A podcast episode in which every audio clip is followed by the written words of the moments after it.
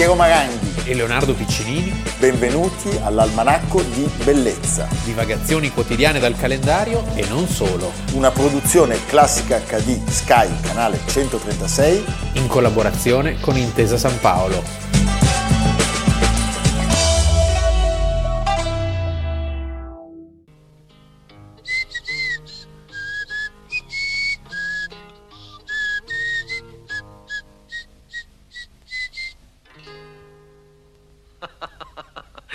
Sapete, credevo che non ci saremmo mai liberati di quelle due canaglie, ma fortunatamente per noi, Re Riccardo tornò e, beh, rimise a posto tutto quanto.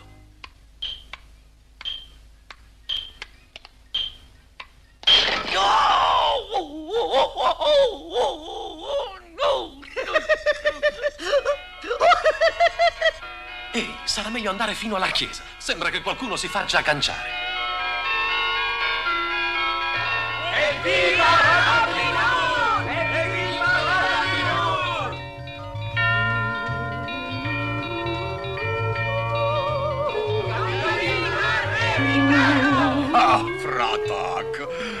Sembra che ora io abbia un malvivente per parente.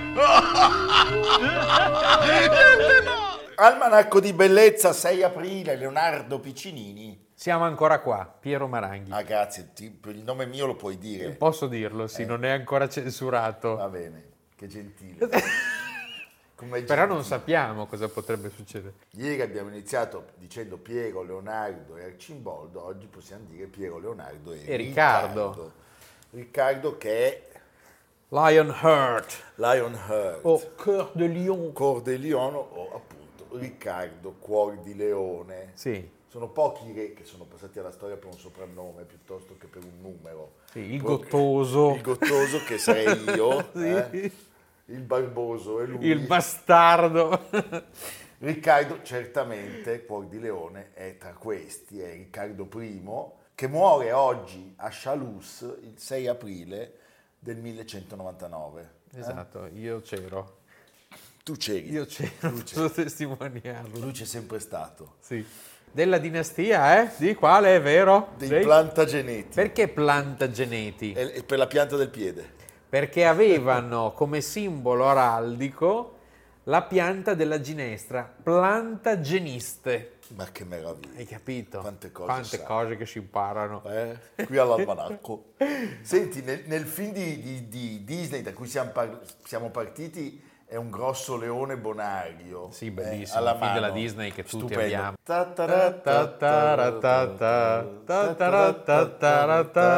Sì. Film del grande disegnatore, animatore Wolfgang Reitermann, di cui a novembre saranno i 50 anni, quindi ci torneremo. Certo, però ecco, ricordiamolo, in realtà sappiamo che eh, la, la violenza, i sotterfugi eh, di questo personaggio eh, lo, lo avvicinano di più a un re, come dire, per certi aspetti anche malvagio. Sì, perché lui eh, diciamo, è passato la storia come il buono e il fratello Giovanni senza, Senza terra, terra, già il nome anche senza, Senza terra. terra, però, però è quello della Magna Carta. Esatto, quindi buttalo via. Buttalo via. eh.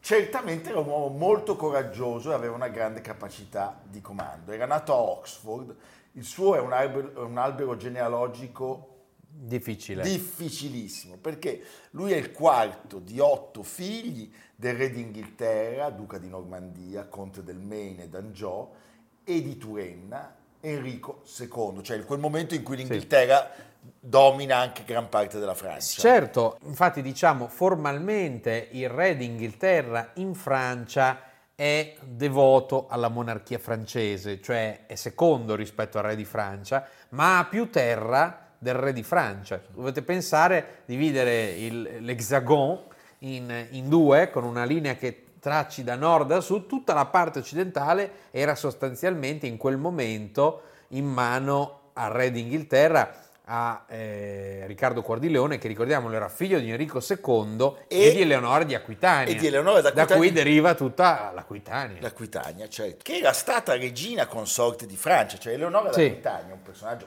pazzesco, su cui torneremo per un prossimo almanacco. certo, riesce a essere prima regina di Francia perché è la moglie di Luigi VII, E poi regina d'Inghilterra. Poi regina d'Inghilterra perché la moglie non di capita a tutti. di Enrico II, no. No, Eh, neanche so. a Camilla è capitato. No, Camilla no, diciamo meglio anche. Anche se eh, Parker Bowles e come si chiama? Brigitte Marie-Claude Trognier. Sì, sì, sono la stessa persona. Sì, è vero. Ma non è una donna, No, è un uomo. è un, No, no, è un uomo. è un prodotto È un uomo. complesso. Va bene. Senti, i fratelli e le sorelle di, eh, di Riccardo ne combineranno di tutti i colori. Sì. Allora, uno, l'abbiamo detto, è Giovanni Senza Terra, Eh, il nome è tutto. Il Tra più- cuor di leone e senza terra. il re più fasullo d'Inghilterra, come dice Robin Hood. Poi ci sono le sorellastre, due per parte di madre, che sono figli appunto del re di Francia. Riccardo è il figlio certamente prediletto della madre, Era un omone, era alto due metri. un 1,96 m, pazzesco, e sappiamo trama contro il padre eh, per eh, di fatto favorire la discendenza sua rispetto a quella del fratello maggiore. Ricordiamo il famoso film Lion in Winter. Fantastico. 1968 dove Peter O'Toole è bravissimo Enrico. II. Enrico II Catherine Catherine Hepburn e Eleonora d'Aquitania viene premiata con l'Oscar E e Anthony Hopkins fa Riccardo eh, Cuor di Leone Anthony Hopkins nel film, ricordiamo 1968 è al suo esordio colonna sonora di John Barry del nostro Beniamino siamo, siamo Sì. eh, alle vette. Senti, allora, che cosa accade? Accade che a un certo punto Enrico II decide di eh, dividere il suo grandissimo regno per favorire il figlio maggiore, quindi Enrico il giovane, e eh, per destinare però anche ad altri alcune parti del regno. La cosa non viene presa bene da Enrico, che eh, viene sì incoronato re, ma non, non è soddisfatto e quindi su consiglio di alcuni nemici del padre, tra cui il re di Francia naturalmente, certo si ribella contro Enrico II e tira in mezzo anche i fratelli e re di Scozia. Cosa accade? Accade che Enrico a quel punto organizza un esercito di 20.000 mercenari e sbaraglia è uno scontro tra padre e figli e figlio E quindi cosa succede? Che Riccardo e i fratelli devono va, torna a Canossa a Canossa, Canossa a- a in chiedere- lacrime per implorare a chiedere perdono. perdono. E così viene restaurata una pace che darà a Riccardo, al nostro Riccardo, futuro re d'Inghilterra, due castelli a Poitou e un, uh, un- una parte dell'Aquitania. mezzo, sì, una parte dell'Aquitania. Lui qui dimostra per la prima volta le sue capacità di comando, la sua ferocia Sì. e anche il suo coraggio, perché di fronte alle rivolte dei nobili eh, Lui non si fa intimidire, anche se sembra che il soprannome Cuor di Leone gli derivi poi più tardi durante la terza crociata di cui diremo. Ehm, dunque lui quindi diciamo, si eh, occupa di mettere a posto la situazione nei domini francesi e poi si rivolge alla corona inglese perché alla morte del padre rimane l'erede al trono. certo, perché il fratello gli era premorto, il fratello Sì. quello Maggiore, sopra, sì. Enrico il giovane. Per rafforzare la sua posizione in prospettiva si allea con il re di Francia che è cambiato nel frattempo e che è Filippo II. Ma quando il padre muore lui gli succede naturalmente, siamo nel 1189. Arriva in quel momento la notizia della sconfitta a Gerusalemme nella Certo. battaglia di Attin. Il Saladino, Il Saladino. conquista Gerusalemme. Le- le- gli occidentali, li hanno i cristiani le hanno buscate. Le ambuscate e quindi si crea una crociata, la terza crociata, a cui partecipano tutti. È la, è la crociata delle teste coronate da Federico Barbarossa che troverà la morte proprio in questa crociata, al re di Francia, a Riccardo Cuor di Leone, che ha una, mm, un ruolo mm, diciamo molto carismatico e molto importante anche per i successi conseguiti. Sarà proprio in una battaglia straordinaria, la battaglia di Giaffa, che lui si meriterà per sempre l'appellativo di Cuor di Leone.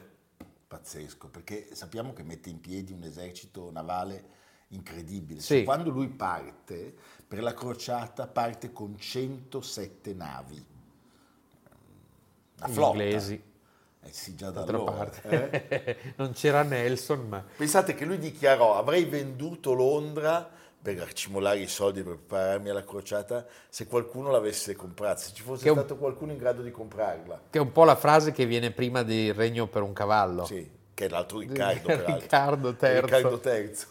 Senti, finalmente nell'estate del 1190 parte con questa flotta pazzesca, ma in realtà sappiamo che lui è scettico Sì. sulle reali possibilità di conquista della città santa perché le fortificazioni, la lontananza dalla costa avrebbero giocato certamente un ruolo negativo eh, nella capacità di rifornimento dell'esercito cristiano. E quindi Così si lamenta il re cristiano, si inchina intorno al grano, gli son corona i fiori. lo spadone. Sì. eh. Senti, Riccardo sarà costretto quindi a rinunciare, accontentandosi di riprendere però il dominio di alcune città strategiche e proprio lì dimostrerà le sue capacità di comando, le sue capacità militari, il suo coraggio. Sì, e poi si arriva sostanzialmente a un nulla di fatto. eh, il Saladino mantiene Gerusalemme, ma lui assicura a tutti quelli che volevano recarsi in pellegrinaggio Bravo. e non solo pellegrinaggio, ma anche vere e proprie missioni, cioè c'era un, diciamo, un traffico e Il anche passaggio. un commercio, il passaggio. Disarmati dovevano essere. Sì, in più ehm, Bisanzio, l'imperatore d'Oriente, perde Cipro che Riccardo assegna prima ai Templari e dai Templari passa a una famiglia che da lui era protetta, i Lusignano. I Lusignano erano quelli che avevano perso il regno di Gerusalemme eh, perché erano stati cacciati dal Saladino. Quindi da allora i Cipro passa a questa famiglia importante che derivava il suo nome dalla- da un luogo poco lontano da Poitiers, Lusignan. Lusignan. eh? Allora, a questo punto sappiamo che in Inghilterra invece c'è un complottatore. Eh certo, Cioè, Giovanni- perché prima che tornasse Sì, quello, no, dice, sai, immagini... eh? Eh. E eh, quando Riccardo si può eh, tranquilli. viene a sapere che tutta la sua, eh, tutta la sua, la sua bella famigliola e i suoi bei possedimenti sono in pericolo, decide di fare il ritorno. Sì, ma tornare non era facile perché il Mediterraneo era il luogo delle scorribande dei Mori o Saraceni o quel che si vuole. Eh, quindi era troppo scomodo arrivarci da ovest eh, circumnavigando la Spagna e risalire dal Golfo di Biscaglia. E quindi decise di affrontare l'Adriatico. Nell'Adriatico perde le navi, però eh, risale e arriva fino a Vienna. A Vienna cosa succede? È terribile, viene catturato. viene catturato. Lui si traveste da Sì. pellegrino, ma viene riconosciuto a Vienna da- dal duca d'Austria, Leopoldo V, e lo mette in prigione. Mette in prigione è il rapimento per- più famoso di un sovrano di cui si abbia notizia nella storia. È incredibile, ma perché lo rapisce? Perché loro in fondo erano alleati cristiani.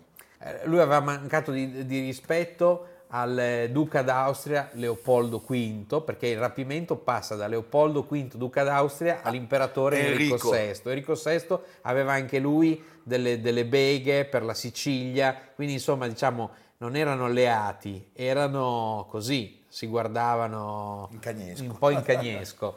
e quindi lo rapisce alla libreria bodleiana di Oxford, 12 milioni di volumi, è conservato un manoscritto dell'epoca che si può leggere come in latino facilmente, che racconta appunto della cattura a Vienna. Lui viene rinchiuso a Dürnstein sul Danubio e poi lì comincia una sorta di asta a chi offre di più. Sì, perché cosa succede? Succede che loro chiedono un riscatto enorme, ma soprattutto Giovanni, che viene a sapere del rapimento, Il fratello. il fratello offre dei soldi all'imperatore Pazzesco. perché se lo tenga. No, una cosa incredibile.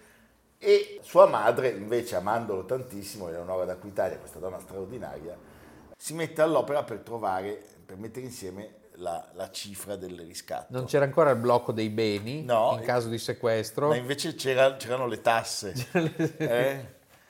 E cosa accade? L'imperatore rifiuta l'offerta di- del fratello Giovanni Sì. e quindi finalmente il 4 febbraio del 1194 viene liberato e rientra in Inghilterra dove fa prima i conti con il fratello e anche con Filippo II, suo ex alleato re di Francia, che avevano approfittato della sua assenza per cercare di sottrargli Sì, praticamente tutto. eh?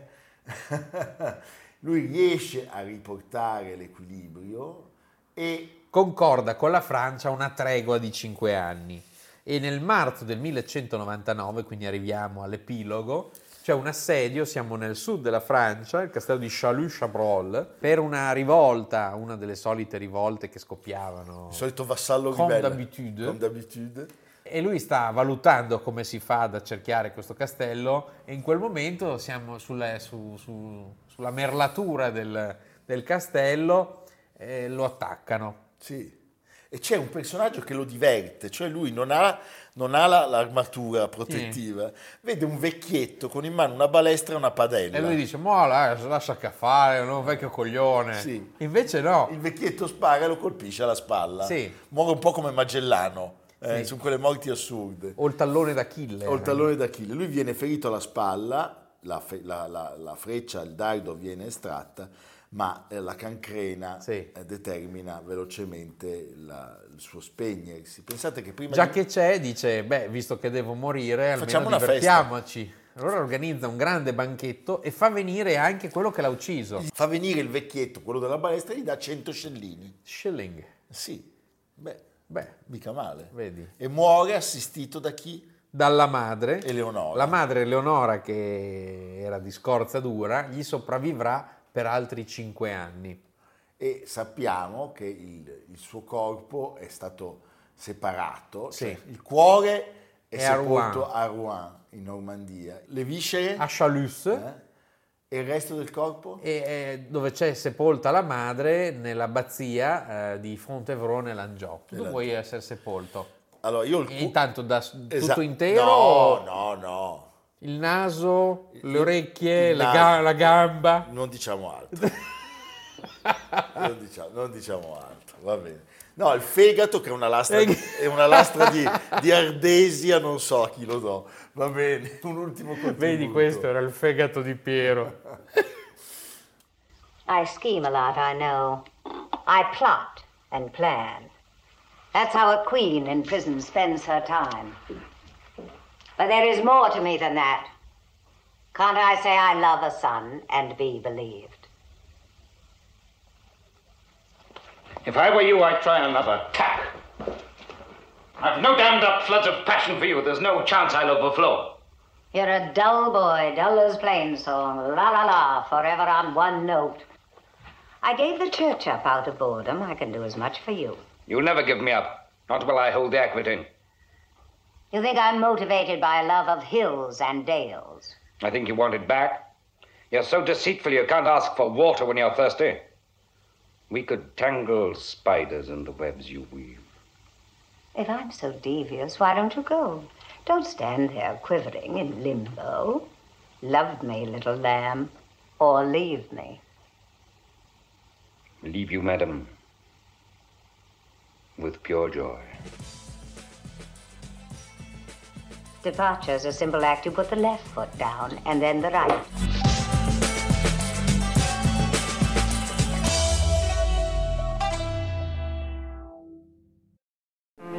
Tanta pellicola senza più valore commerciale? Formata di celluloide, materia infiammabilissima, basta una sigaretta per provocare spaventosi incendi che hanno causato vittime in tutti i paesi del mondo. Incendi che i pompieri preferiscono non incontrare. La celluloide scoppia come dinamite. Qui dormono i film. In queste celle incombustibili vengono conservati fra una proiezione e l'altra.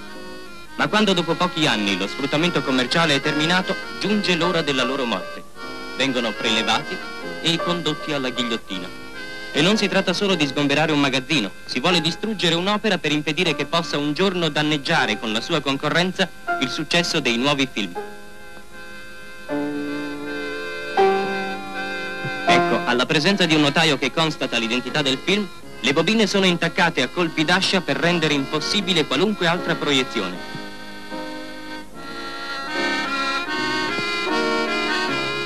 Cinefil di tutto il mondo, unitevi.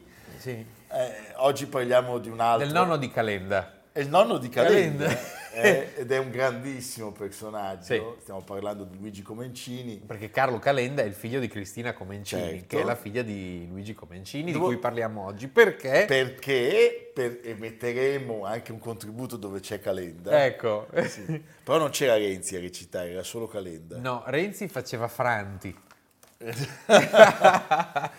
Nel libro Cuore Renzi e Franti, hai ragione. E però Renzi andava con l'altro Matteo Salvini ai giochi di Mike, buongiorno. Certo, certo. Eh, la ruota della fortuna. Eh, come dimenticare. Senti, è un personaggio che amava il cinema in maniera incondizionata, totale. È lui che da, Ha da salvato delle opere. giovanissimo sì. teneva in casa decine e decine di pizze, di pellicole, perché, perché eh, quel materiale altamente infiammabile era a rischio distruzione e eh, ne parliamo oggi perché lui nasce a Brescia, Salò, scusate, provincia di Brescia, l'8 giugno del 1916 e muore a Roma. Il 6 aprile del 2007 è uno degli eroi del nostro cinema, penso a un film tra tutti fondamentale, Tutti a casa, ma anche Pane, Amore, No, Fantasia. ma stupendo. Eh, insieme a Dino Risi, a Luciano Emmer, a Renato Castellani, a Luchino Visconti. Questo gruppo di giovani cosa fa? Mette in salvo le pellicole dei film di cui erano scaduti i diritti d'autore che si eh, voleva, una tradizione abbastanza incomprensibile, finissero al macero. E eh, questo è solo un momento che dimostra l'amore di Comencini per la settima arte. Lui era figlio di un ingegnere, Cesare, e di Maria Maddalena, detta Mimì. Aveva un fratello che si chiamava Gianni, cresce nel sud della Francia, Certo. dove scopre il cinema. Sì, perché il padre era ingegnere e quindi si spostava in varie parti del- d'Europa, in quel momento era in Francia, e si laurea in architettura per compiacere appunto il padre e conosce, chi conosce, Alberto Latuada, altro grande appassionato, maniaco come lui eh, del cinema. Sarebbero stati amici tutta la vita, Sì. bellissimo. Eh? Senti, nasce questa sorta di scuola cinematografica grazie all'intuizione di un personaggio stupendo, Mario Ferrari. Si, si attivano per impedire la distruzione di questo patrimonio così importante per la nostra cultura. E sono sostanzialmente loro che evita- evitano il saccheggio dei tedeschi eh, al centro sperimentale di cinematografia. Do- questo tutto dopo l'8 settembre, l'8 settembre che lui appunto racconterà meravigliosamente in tutti a casa con Alberto Sordi in stato di forma straordinaria. Serge Reggiani, Serge Reggiani. Martin Balsam, No, vabbè, ma- che interpreta il sergente Fornaciari. Senti, eh, inizia in quegli anni anche a proiettare semi- semiclandestinamente i grandi capolavori degli albori del cinema, penso all'Atalante di Jean Vigo, ai diversi film di Méliès, René Clair e naturalmente Dreyer. è Carla Teodoro. Carlo Teodoro Dreyer. Dreyer, è Giovanna d'Arco il vampiro. Sì. E soprattutto La grande illusione di Jean Renoir. film fondamentale che era stato premiato, Proibito perché, premiato e proibito. proibito perché insegnava che diciamo, la vita vince sulla guerra. E anche in quegli anni lui subito in contatto con un altro personaggio stupendo, Henri Langlois, che era il leggendario fondatore e direttore della Cinémathèque di Parigi.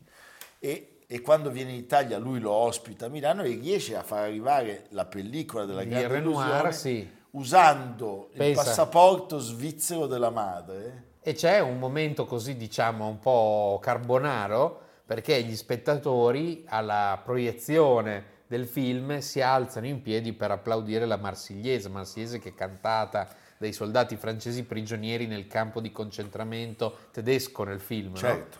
È un Per questo- momento di grande Eh, certo. empatia. Per questo episodio lui scampa l'arresto da parte della polizia, ma viene arruolato, viene distaccato a Udine con il suo reggimento. Poi Carlo Ponti eh, si dà da fare per farlo trasferire a Davvero Roma. produttore. Sì, dice che- questo signore deve venire a Roma a occuparsi di, Di cinema. di cinema.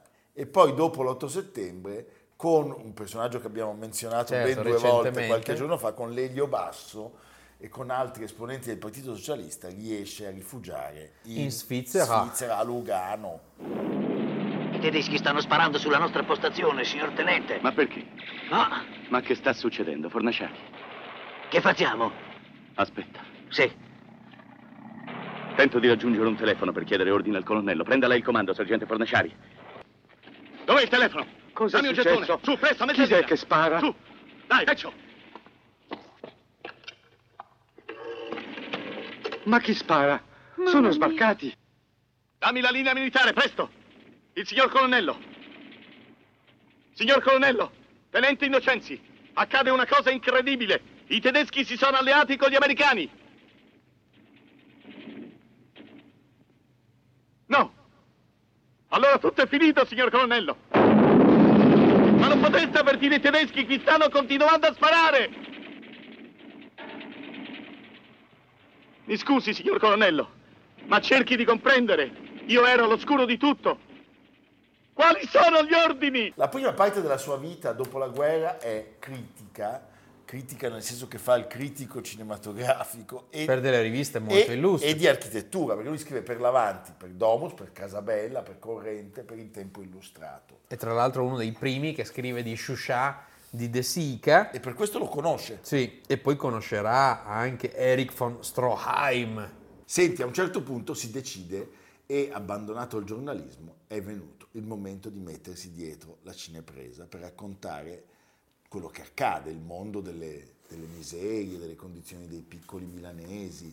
C'è un bellissimo documentario del 46 che si intitola Bambini in città e viene premiato con nastro d'argento e quello è il momento in cui Carlo Ponti, che si è sempre dire, occupato di lui, eh, lo porta a Roma perché lui faccia il cinema. Quindi Proibito rubare, 1948, L'imperatore di Capri del 49, Persiane chiuse, La tratta delle bianche e nel 53 gira in memoria di Mario Ferrari appunto La valigia dei sogni, eh, che è un film, siamo nell'anno dell'altro suo film che avrà un grandissimo successo, Pane, Amore e Fantasia, 1953, quindi sono i 70 anni, per finanziare l'attività della Cineteca Italiana di Milano, di cui è uno dei fondatori, realizza questo commosso omaggio al cinema degli- delle origini, un film è stato restaurato nel 97, con le immagini della Duse, della Bertini, di altre grandi ehm, dive dell'epoca. Ci sono tra l'altro le uniche immagini di Eleonora Duse nel film Cenere. Cenere, certo, cenere.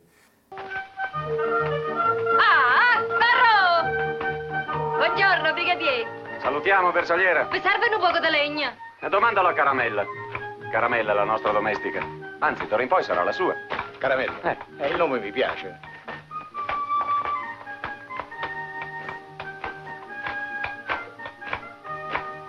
Ah! Ah!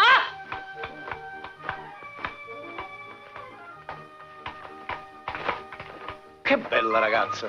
Eh, quello è un diavolo scatenato. Meretrice? No, è una ragazza un po' ardita. Sovversiva? No, ma forse è la troppa miseria metterle il diavolo in corpo. La chiamano Pizzicarella la bersagliera. Pizzicarella la bersagliera. Ah! Sparrow! Ah, ah, ah!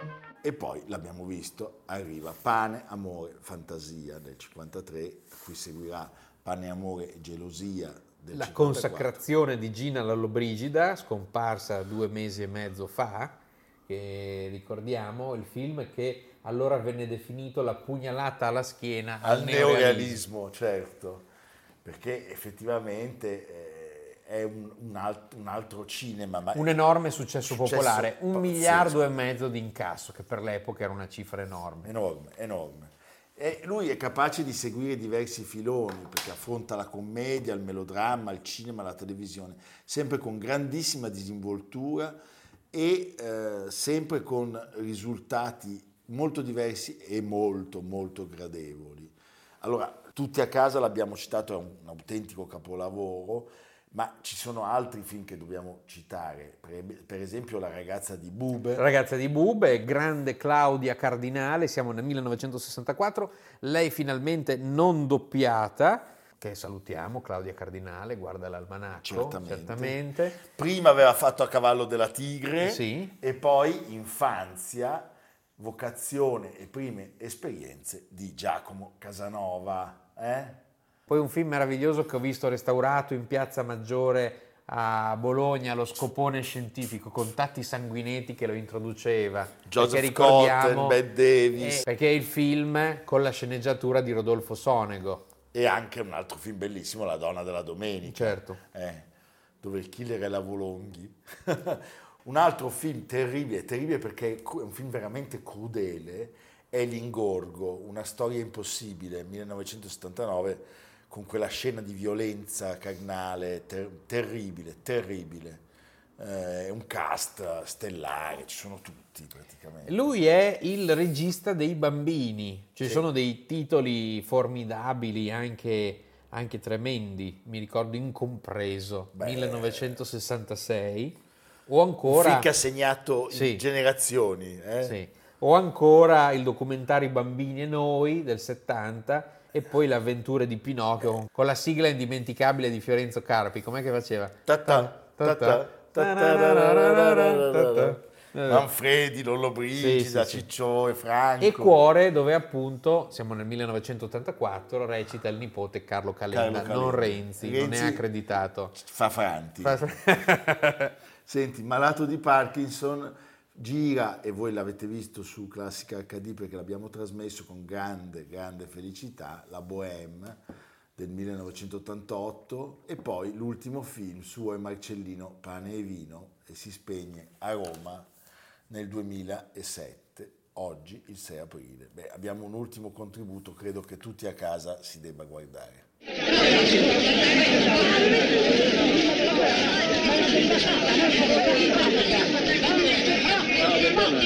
Lei che ti cerchi compagnia. Venga venga, venga a vedere gli assortimenti che abbiamo, guardi che servito i piatti che abbiamo stamattina. Lei senz'altro